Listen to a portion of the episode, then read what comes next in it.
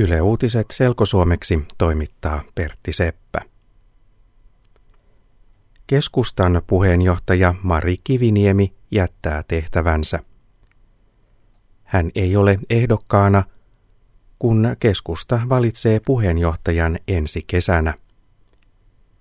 Kiviniemi kertoi asiasta sunnuntaina. Mari Kiviniemi on johtanut keskustaa vuodesta 2010 lähtien. Viime vuodet ovat olleet puolueelle vaikeita ja vuoden 2011 eduskuntavaaleissa keskusta menestyi huonosti. Mari Kiviniemi päätti jättää puheenjohtajan tehtävän, koska Yle Uutisten uusi mielipidemittaus kertoo – että keskustan kannatus on laskenut. Kiviniemi sanoo, että vastuu siitä on puheenjohtajalla.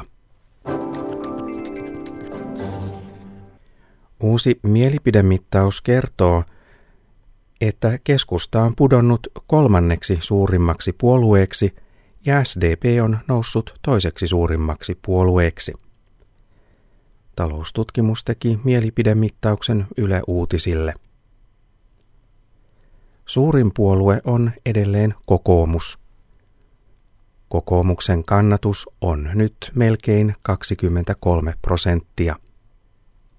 SDPn ja keskustan kannatus on noin 17 prosenttia. Mielipidemittauksessa perussuomalaiset on enää neljänneksi suurin puolue. Myanmarissa demokratiajohtaja Aung San Suu Kyi pääsee parlamenttiin. Hän on voittanut parlamenttipaikan Myanmarin parlamentin täytevaaleissa.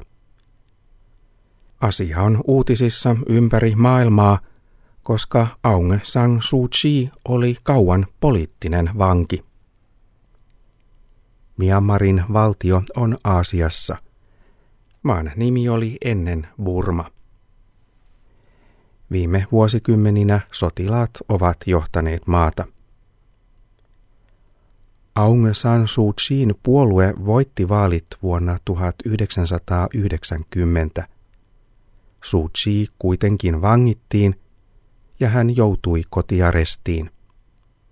Hänen täytyi pysyä kodissaan yhteensä noin 15 vuotta.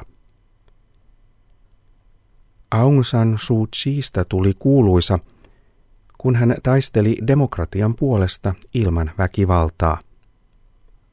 Hän sai Nobelin rauhanpalkinnon vuonna 1991.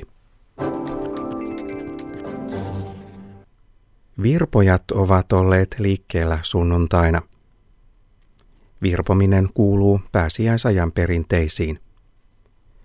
Lapset käyvät toivottamassa hyvää terveyttä naapureille ja sukulaisille.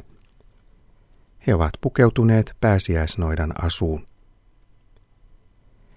Virpomisessa yhdistyvät itäsuomalaiset ja länsisuomalaiset tavat.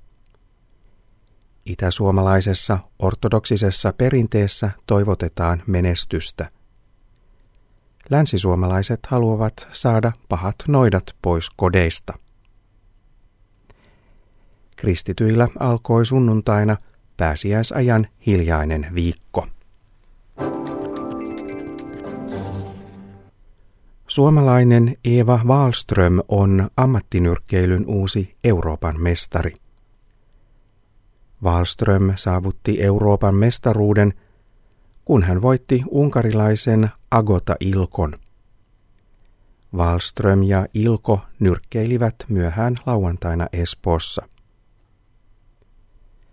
Wallström on ensimmäinen suomalainen nainen, joka on voittanut ammattinyrkkeilyn Euroopan mestaruuden.